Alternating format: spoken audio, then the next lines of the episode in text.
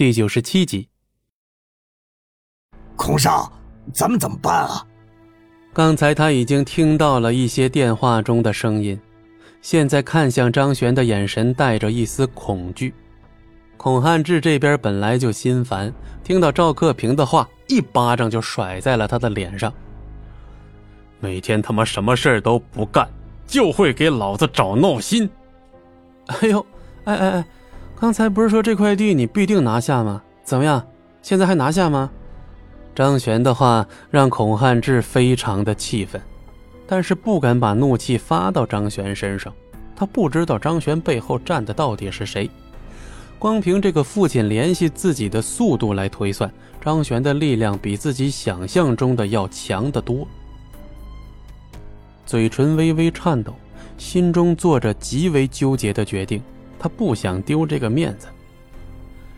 张璇，你确实有些手段，那今天我就当交你这个朋友，之后咱们可以一起合作去开发食品厂。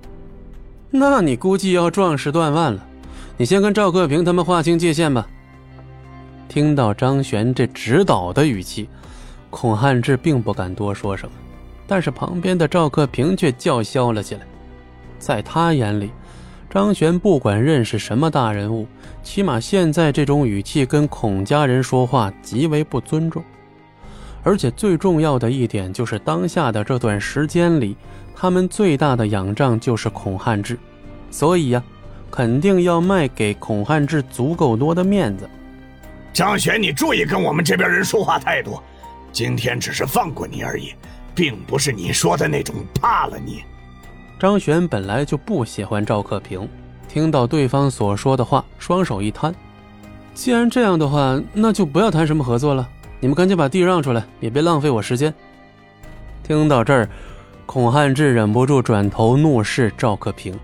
他们这些上层人的事情，孔汉志自己都捋不清，没想到赵克平敢跑出来搅局，但现在只想一耳光把赵克平抽个变形。